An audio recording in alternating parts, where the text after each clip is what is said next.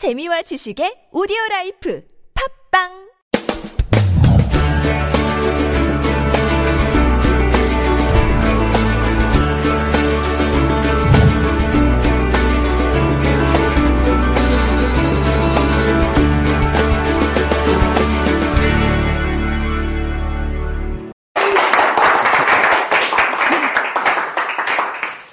아, 우리 여자 회원분들이 안 나오셔가지고 함성 질러 주시는 분이 안 계시네요. 다시 인사하겠습니다. 반갑습니다.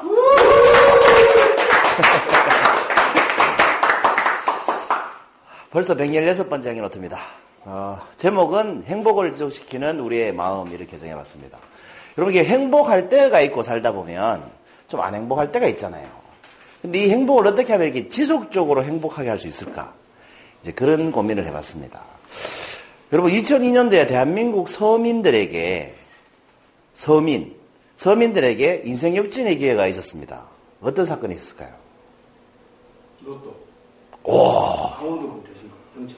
어 그렇군요. 1회 그때가 그렇지. 1회였습니까 그게? 누적돼가지고 세 번이가 네 번인가. 아 그럼 1회 났네요. 당첨자 안 나와가지고 누적됐어. 그렇죠, 그렇죠. 맞습니다. 보통 월드컵 이렇게 얘기하는데 도박 쪽에도 관심이 많으시군요. 이 2002년도에 우리나라에 로또가 처음 도입됐습니다. 이 로또란 말의 뜻을 아십니까? 이 이탈리아어인데 행운이란 뜻입니다. 그런데 이탈리아 쪽에서는 우리나라보다 한 500년 가까이 먼저 생겼습니다. 근데 우리나라에 도입된 거는 그 이후로 한 500년 후에, 거의 500년 가까이 후에 우리나라에 2000년도에 도입이 된 거죠. 그리고 이 로또가 서민들에게 인생 역전의 기회가 된 거죠. 그 당시에 3행과 4행가 밀려가지고 1등 상금이 400억까지 간 적이 있어요. 그리고 로또가 처음 나왔을 때는 한 장이 얼마였습니까? 2천. 만 원이었습니다. 만 원이었는데 이게 어떤 사람이 월급 뭐 연봉을 통틀어 가지고 5천만 원치 사고 막 이런 일이 자꾸 벌어지고 또 막 그 로또 때문에 파산하고 막 중독도 이런 사람들이 자꾸 생겨가지고 개선된 게 현재의 제도로 상금 누적되는 거 없어지고 천 원짜리로 바뀐 겁니다. 어쨌든 로또라는 게 생기면서 서민들에게는 인생을 바꿀 수 있는 역전할 수 있는 기회가 왔다. 뭐 이런 얘기를 많이 했었죠. 이 로또에 당첨된 사람들은 이 행복이 얼마나 오래 갈 것 같습니까? 그 당첨되면 행복하잖아요. 예를 들어서 뭐 연봉 2천만 원인데 로또 1등에 당첨돼가지고 40억을 받았어요. 그럼 이 40억 받은 거, 받으면 행복하겠죠? 근데 이 행복이 얼마나 지속될까요? 뭐 석 달? 1년? 아니면 2년? 돈 떨어질 때까지? 야, 그런데 돈 떨어질 때까지. 그런데 그러면 얼마나 좋겠습니까? 근데 그렇지가 않습니다. 이 통계적으로는 로또에 당첨된 사람들 80%가 당첨되기 전보다 불행하게 산다고 하죠. 그 우리나라에도 로또 당첨돼가지고 공기업에 일하는 분 한 분은 자살하고 또 외국에서 1등 당첨된 사람도 자살하고 또 어떤 사람은 사업을 해가지고 다 말아먹고 5년 뒤에 도로 빚이 매덕 늘어나고 뭐 이런 식으로 또 뭐 이렇게 뭡니까 사실혼 관계에 있던 부부는 서로 소송하고 내가 당첨됐으니까 뭐 헤어지려고 그런 식으로 어, 생각보다 그렇게 행복하지 않다라는 겁니다. 한 20% 정도만 행복한데 그 행복한 사람들은 뭐 공통적인 면이 기부를 한다거나 자기 하던 일을 계속 하던 사람 그런 사람들은 행복하다고 해요. 어쨌거나 이 행복이 오래 가려면 로또에 당첨된 이 돈을 결국 어떻게 쓰느냐에 따라서 행복의 지속성이 달라지거든요. 그래서 미국의 심리학자가 연구를 해봤습니다. 이 로또에 당첨된 사람들의 행복이 얼마나 오래 갈까? 그리고 반대로 이런 연구도 해봤습니다. 큰 사건, 사고를 당해가지고 불행감을 느낀 사람 있죠. 좌절감을 느끼는 사람. 이런 사람들의 고통이 얼마나 갈까? 이것도 같이 조사를 해봤습니다. 어떤 게 오래 지속됐을까요? 로또에 당첨된 사람의 행복 지속 기간하고 어떤 고통을 당해가지고 그 불행감을 느끼는 사람의 지속 기간하고 어떤 게 더 길 것 같아요, 여러분? 거의 똑같더랍니다. 거의. 그러니까 로또에 당첨되면 이게 어떤 심리학 책에서 제가 읽었는데 사람은 어떤 큰 불행을 당하거나 어떤 큰 행복이 왔을 때 그게 지속되는 경우는 길어야 3개월이라고 합니다. 길어야 3개월. 근데 여러분 이런 꼭 이렇게 과학적으로 우리가 몰라도 쉽게 알 수 있죠. 여러분 새 차로 이렇게 바꾸면 굉장히 기쁘고 막 차를 늘 보고 싶고 막 갈 데 없는 데 차 타고 가고 싶고 막 그렇죠. 그리고 매주 새 차고 막 그러잖아요. 근데 그걸 며칠 하세요? 석 달 이상 하셨습니까? 석 달 안에 더 이상 채사하지 않습니다. 새 집으로 이사 가잖아요. 일찍 퇴근하고 싶고 막 장식하고 싶고 그러잖아요. 그게 얼마나 가요? 석 달 안 갑니다. 우리 경험으로 알 수 있죠. 꼭 심리학자들 연구를 보지 않아도. 그래서 우리가 어떤 큰 행복이 오거나 큰 불행이 와도 3개월 안에 그것은 극복이 되더라는 겁니다. 그 왜 그럴까? 이런 걸 갖다가 우리가 트레드밀 위의 행복이라고 합니다. 이게 심리학 법칙인데 트레드밀 위의 행복 이렇게 얘기합니다. 우리 영어 잘하시니까 트레드밀이 뭐예요? 네, 2초 이상 대답 안 하면 모르는 걸로. 트레드밀 제가 그림 그려놨잖아요. 이 런닝머신처럼 제자리에서 계속 다람쥐 쳇바퀴 돈다 이런 얘기 하죠. 그 뛰어도 제자리에 있는 거. 그런 걸 트레드밀이라고 해요. 그런 장치를. 그 런닝머신도 트레드밀의 한 종류겠죠. 어쨌든 이런 걸 트레드밀, 트레드밀 위의 행복이라고 하는데 그러니까 사람이 어떤 큰 행복이 왔는데 그 행복에 의해서 변화가 일어났죠. 예를 들어서 뭐 당첨됐으니까 30억이라는 상감이 생겼다. 변화가 일어났죠. 근데 여기서 다른 변화가 일어나지 않으면 그 변화는 3개월 안에 익숙해져 버리기 때문에 더 이상 행복감을 못 느낀다는 겁니다. 여러분 사회생활 처음 하실 때하고 지금하고 비교하면 지금이 훨씬 잘 살고 계시죠. 그런데 사회생활 처음 할 때하고 지금하고 비교해서 더 행복하다라고 말하실 수는 없지 않습니까? 세계적으로 통계를 내보면 선진국들의 행복 지수는 저 밑에 있고 후진국들의 행복 지수는 저 앞에 있죠. 왜 그렇습니까? 잘 사는 사람들은 누리고 있는 것에 대한 행복감이 3개월 안에 사라지고 그 다음에는 변화가 없이 학교 아니면 회사, 집 이렇게 변화 없는 생활을 하기 때문에 그게 트레드밀이 트레드밀이죠. 그 외에서 행복은 오래 가지 않는다는 겁니다. 그렇기 때문에 로또에 당첨이 돼도 3개월 이상 기쁘지 않다는 겁니다. 왜? 더 이상의 변화가 일어나지 않는다면. 그래서 어떤 음, 책을 쓰신 분은 이런 말을 했어요. 한번 읽어보세요. 시작. 고통스러운 탈진과 즐거운 세상의 순환 외에 지속적인 행복은 없다. 뭐 말이 좀 어려운 것 같은데 쉽게 말하면 뭐예요? 고통스럽고 막 탈진한 다음에 느끼는 그 행복감. 그것이 행복이라는 거죠. 근데 그 행복감만 계속 유지되면 더 이상 행복하지 않죠. 그러니까 또 탈진할 일 생기고 또 고생할 일 생겨야 또 다른 행복이 오고 또 고생하고 실패하고 이래야 또 다른 행복이 오고 우리 그 방면에 우리 김성 선생님이 전문가잖아요. 열 몇 개의 직업을 바꾸면서 맞죠? 제가 알기로. 열 개 이상의 직업을 바꾸면서 망하기도 많이 망하고 그런데도 늘 이렇게 보면 밝고 웃고 아까 강의할 때도 보면 즐겁지 않습니까? 사람이. 쇠주 한잔 해야 되는데 그러면서. 그게 이게 이런 변화와 고통과 이런 것들을 극복하면서 느끼는 그런 행복감들이 계속 유지되니까 오히려 다른 사람들보다 제가 이렇게 코칭을 하지 않습니까? 해보면 오히려 다른 사람보다 인생을 굉장히 즐겁게 사는 거예요. 근데 겪은 시련을 이렇게 비교해보면 남들보다 한 3, 4배 이상 많은데 사는 모습을 보면 훨씬 즐겁게 삽니다. 왜냐하면 트레드밀 위에서 살지 않기 때문에 그래요. 이 트레드밀이가 발언하기 굉장히 힘드네요. 아무튼 위에서 살지 않기 때문에 고생은 더 많이 했고 실패는 더 많이 했지만 행복감은 다른 사람보다 더 많이 느낀다는 거예요. 동의하십니까? 예. 그런 것 같아요. 그래서 어쨌든 변화가 없는 삶은 행복이 지속될 수가 없다는 겁니다. 그럼 행복을 지속시키는 요소는 뭐가 있겠습니까, 여러분? 제가 예를 들어 볼게요. 이게 결혼 반지 같죠? 딱 봐도. 여러분 결혼하신 지 우리 선생님 같은 경우는 선생님 얼마 되셨습니까? 결혼하신 지? 31년. 31년. 32년. 결혼 반지 아주 가지고 계십니까? 어디서십니까? 어떻게 하셨습니까? 예. 아, 반지를 안 받으셨습니까? 아, 그러시구나. 잘못 물어봤네요. 결혼 반지 있습니까? 안 받았어요? 아니, 우리는 왜 이렇게 결혼 반지 안 받는 남자들이 많지? 사용성 있습니까? 있을 겁니다. 저는 그 끼는 걸 싫어해서 일주일 후에 얻는다고. 아무튼 집에 있죠? 네. 아무튼 집에 있죠. 결혼하신 지 몇 년 되셨어요? 15년. 오늘 저녁에 집에 가시면 그 결혼 반지를 이렇게 탁 꺼내놓고 부부가 앉아가지고 이렇게 한번 쳐다봐 보세요. 기분이 어떻게, 어떨 것 같습니까? 힘들어할 것 같아요. 아, 오늘 질문을 영 잘못하고 있습니다, 제가. 보통 이렇게 그 연애할 당시 어떤 추억이 되는 앨범이나 사진, 뭐 사진들, 그 다음에 폐물, 뭐 예를 들면 반지, 목걸이, 귀걸이 내가 선물해 준 거 아직도 갖고 있거나 이러면 예를 들면 제 방에 걸려있는 저 액자가 제가 집사람 대학생 때 선물해 준 거잖아요. 그래서 그걸 보면 볼 때마다 그때 선물했던 생각이 나거든요. 대학생 때 생일 선물을 해준 거니까. 근데 결혼해버리는 바람에 다시 돌아왔죠. 어쨌든 볼 때마다 그때의 추억이 생각이 나잖아요. 어, 내가 이렇게 젊을 때가 있었고, 내가 학생 때가 있었고, 그러면서 추억을 떠올리지 않습니까? 그렇지 않습니까? 아, 여기 계신 분들이 심드렁해지는군요. 아무튼 이런 이 기억들이 담겨 있는 물건을 꺼내 보면, 사람, 꺼내서 볼 때 사람들이 이렇게 물으면, 행복하십니까? 이렇게 물으면 대부분의 사람들은 행복합니다. 이렇게 대답을 합니다. 그런데 만약에 이렇게 물으면 어떨까요? 이거 팔면 얼마나 될까요? 이렇게 물으면 행복감을 느낄까요? 못 느낄까요? 막 추억이 되는 이 폐물을 가지고 보고 있는데 지금 팔면 얼마나 할까요? 이렇게 물으면 행복감을 못 느끼겠죠. 똑같은 반지인데 왜 행복하십니까? 라고 물으면 행복했는데 팔면 얼마일까요? 라고 묻는 순간 안 행복할까요? 이것이 바로 물질은 사람을 행복하게 할 수 없다는 증거입니다. 그래서 소유에 의해서 행복감을 느끼는 거. 그 로또 당첨도 마찬가지죠.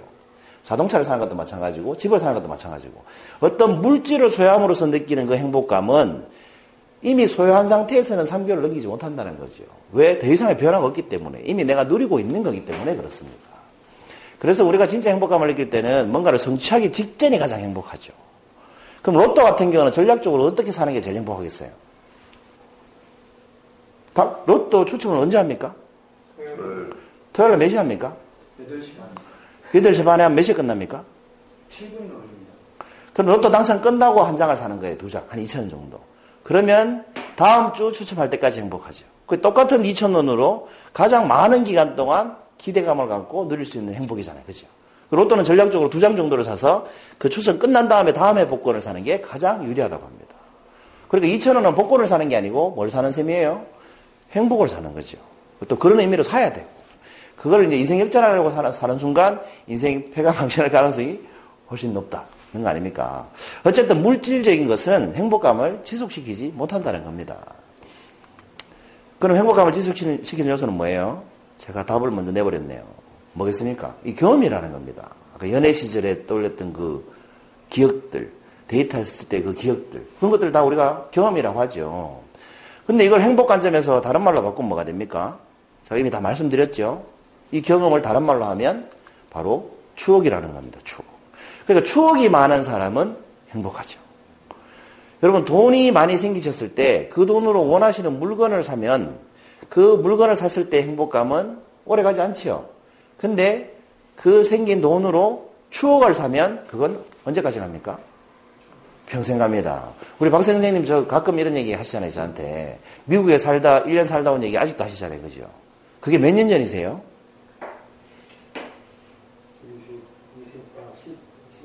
아, 그렇게 오래됐습니까? 그 16년 전에 미국에 1년 다녀오시면서 그 미국에서 경험했던 얘기를, 추억을 저한테 아직도 얘기하실 정도니까. 그것은 평생 간다는 거죠. 근데 16년 전에 사셨던 가장 마음에 드는 물건이 뭔지 아십니까? 뭐 기억도 안 난다는 거죠. 이 소유에 의한 행복은 오래 가지 않는다는 거예요. 기억도 나지 않고 추억이 되기도 힘들다는 겁니다. 여러분 10년 전에 산 밍크 코트가 추억이라고 말하는 사람 봤습니까? 그런 건 없다는 거죠. 그러니까 우리가 어, 돈이 생기면 소유하는데 돈을 쓰지 말고 그것을 경험하는데 돈을 쓰면 그것은 뭐가 된다? 추억이 된다. 추억이 되는 순간 뭐가 된다? 행복이 지속될 가능성이 높아진다 이 말입니다. 그래서 추억이 있는 사람은 그 추억을 뭐 합니까? 세자로. 그렇습니다. 그리워합니다. 추억이 있는 사람은 그 추억을 그리워합니다. 그리움의 어원이 뭔지 아십니까? 그리움의 어원은 글자입니다. 글자. 우리 뭐 긁어내라 할 때 글자 있죠. 그림의 어원은 글자인데 이 글자가 어원인 단어가 세 개 있습니다. 대표적인 단어가. 첫째는 글입니다. 글. 두 번째는 뭐겠어요? 글 나왔으니까 그림입니다. 그리고 세 번째가 바로 그리움입니다. 그럼 글은 뭘 긁으면 글이 되겠습니까? 글자를 긁으면 글이 됩니다. 우리 원시 시대에 벽에다가 막 이렇게 긁다 보니까 그게 글자가 된 거잖아요. 그죠? 그럼 그림은 뭘 긁으면 그림이 되겠습니까? 도형을 긁다 보면 그림이 됩니다. 그럼 그림은 뭘 긁으면 그림이 되겠습니까? 아니에요. 아니에요. 그리움은 마음을 긁으면 그리움이 됩니다. 그 추억을 떠올리면서 마음을 긁으면 그리움이 생기죠. 추억만 떠올리면 그리운 게 아니고 마음을 긁어줘야 그리움이라는 게 생긴다는 겁니다. 그래서 그리움이 많다는 건 뭐가 많다는 뜻이에요? 이 사람이 추억거리가 많다는 겁니다. 추억거리가 없는 사람은 그리워할 게 없다는 겁니다. 그래서 행복을 지속시키는 여기까지 설명을 듣고 행복을 지속시키는 마음, 우리의 마음은 뭐겠습니까? 힌트 하나 더 드릴까요? 그리움이 현실이 되었을 때 나타나는 마음의 현상입니다. 예를 들면 제가 상옥쌤을 너무 보고 싶었어요. 뭐 한한 달 전부터 너무너무 보고 싶어 했어요. 그립죠. 그리워하고 있잖아요. 그리워하는데 이분이 오늘 오신대요. 이게 뭐예요? 그리움이 현실이 되는 순간이잖아요. 그죠? 이때 어떤 마음이 생깁니까, 여러분? 반가움? 반가움 만나야 반가운 거고. 만나기 전, 전에. 기다림. 아니죠. 기대 비슷해요. 설렘이라 설렘. 아, 설렘다 이런 얘기 하잖아요. 여러분 이렇게 초- 총각 때 연애하실 때 보면 사랑하는 사람이 생기면 그, 남, 그 사람 만날기를 막 이렇게 생각하면 설레지 않습니까, 마음이? 그리고 광주에서 이게 오셨잖아요, 오늘. 오시면서 메일로 이런 말씀 하시더라고요. 이번 주에 소장님 뵐 생각하니까 설레입니다. 맞죠? 설레인다는 거죠. 내가 그리운 대상을 현실로 만들 기회가 생기면 일어나는 마음이 바로 설레임입니다. 설레임은 잘못된 말이고 설렘이 표준어라고 해요. 어쨌든 행복이 지속되려면 마음속에 뭐가 많이 일어나야 돼요? 설렘이 많이 일어나야 돼요. 역으로 얘기하면 설렘이 많이 일어나려면 뭐가 있어야 돼요? 추억이 많아야 돼요. 추억이 많으려면 뭘 해야 돼요? 경험을 많이 해야 돼요. 무슨 말인지 아시겠죠? 그래서 행복이 지속되려면 설레야 됩니다. 여러분, 아무리 내가 돈이 없어도 설레면 행복해야 행복해요. 제가 막 부도나 가지고 망하기 직전이라도 여러분 그런 경험 있으실 거예요. 정말 어렵게 어렵게 살고 있는데 누군가가 내가 정말 아끼는 친구가 아니면 내가 정말 사랑하는 사람이 나를 만나러 온다 이러면 설레이죠. 그리고 그 순간은 굉장히 행복하지 않습니까? 가진 게 없지만. 근데 아무리 가진 게 많아도 사람이 설렐 일이 없으면 어때요? 사는 게 너무 밋밋하고 재미가 없잖아요. 그렇지 않습니까? 그래서 행복이 지속되려면 필요한 마음은 우리의 마음은 설렘입니다. 설렘. 여러분 이 문제 하나 내게 맞춰보세요. 이게 뭐예요? 연꽃입니다. 연못에 연꽃이 있습니다. 이 연꽃은 매일 두 배씩 불어납니다. 매일 두 배씩 불어납니다. 이 연꽃이 연못에 반을 덮는데 45일이 걸렸습니다. 가득 채우는 다음에 제일 더 걸릴까요? 46일. 그렇죠. 46일 맞습니다. 왜? 매일 두 배씩 불어난다고 했잖아요. 그 45일 동안 반을 채웠으니까 하루만 더 있으면 가득 채우게 되죠. 이런 걸 내자로 뭐라고 하냐면 연립현상이라고 합니다. 연립현상. 연립현상하고 비슷한 말이 뭐가 있습니까, 여러분? 10년 법칙. 10년 법칙하고 비슷한 말이 뭐가 있습니까? 1만 시간의 법칙. 하루 3시간 동안 10년을 투자하면 그게 1만 시간이 되잖아요. 그게 다 비슷한 말입니다. 그래서 예를 들면 인생을 이렇게 가로축에 놓고 보면 어, 우리는 연잎처럼 이렇게 하루 두 배씩 언제 이게 연못을 가득 채울까 싶지만 45일이 됐을 때 흔히 뭐 45일 더 있어야 될 것 같다 이런 생각을 하잖아요. 그렇지만 하루만 더 있으면 연못을 가득 채워버린다는 거죠. 이것이 바로 터닝 포인트가 되는 겁니다. 이 부분이. 이걸 통계적으로 보니까 10년 걸리더라 이런 얘기를 하는 거죠. 그러니까 실제로 이 10년의 세월 동안 내가 하루 동안 투자하는 시간은 3시간밖에 안 되지요. 그럼 우리 인생을 놓고 봤을 때, 어, 두 종류의 사람이 있는 것 같아요, 크게. 행복하려고 머리 싸매고 불행해지는 사람이 있어요. 안 행복하다고. 행복하기 위해서 고민하고 걱정하기 때문에 이 사람은 행복할 수가 없어요. 그렇지 않습니까? 그렇지만 억지로 행복해지려고 하지 않으면서 설레는 일을 만드는 사람이 있죠. 아, 이번 주에는 기타를 배우러 가볼까? 어, 다음 주에는 친구를 만나러 가봐야지. 뭐 사소한 거 있죠. 어, 다음 주에는 가족들하고 회식을 해야 되겠다. 이번에는 후배를 불러내가지고 소주 한잔 해야지. 이런 설레임들 있죠. 이런 설레임 있는 사람은 늘 매일 행복하다는 겁니다.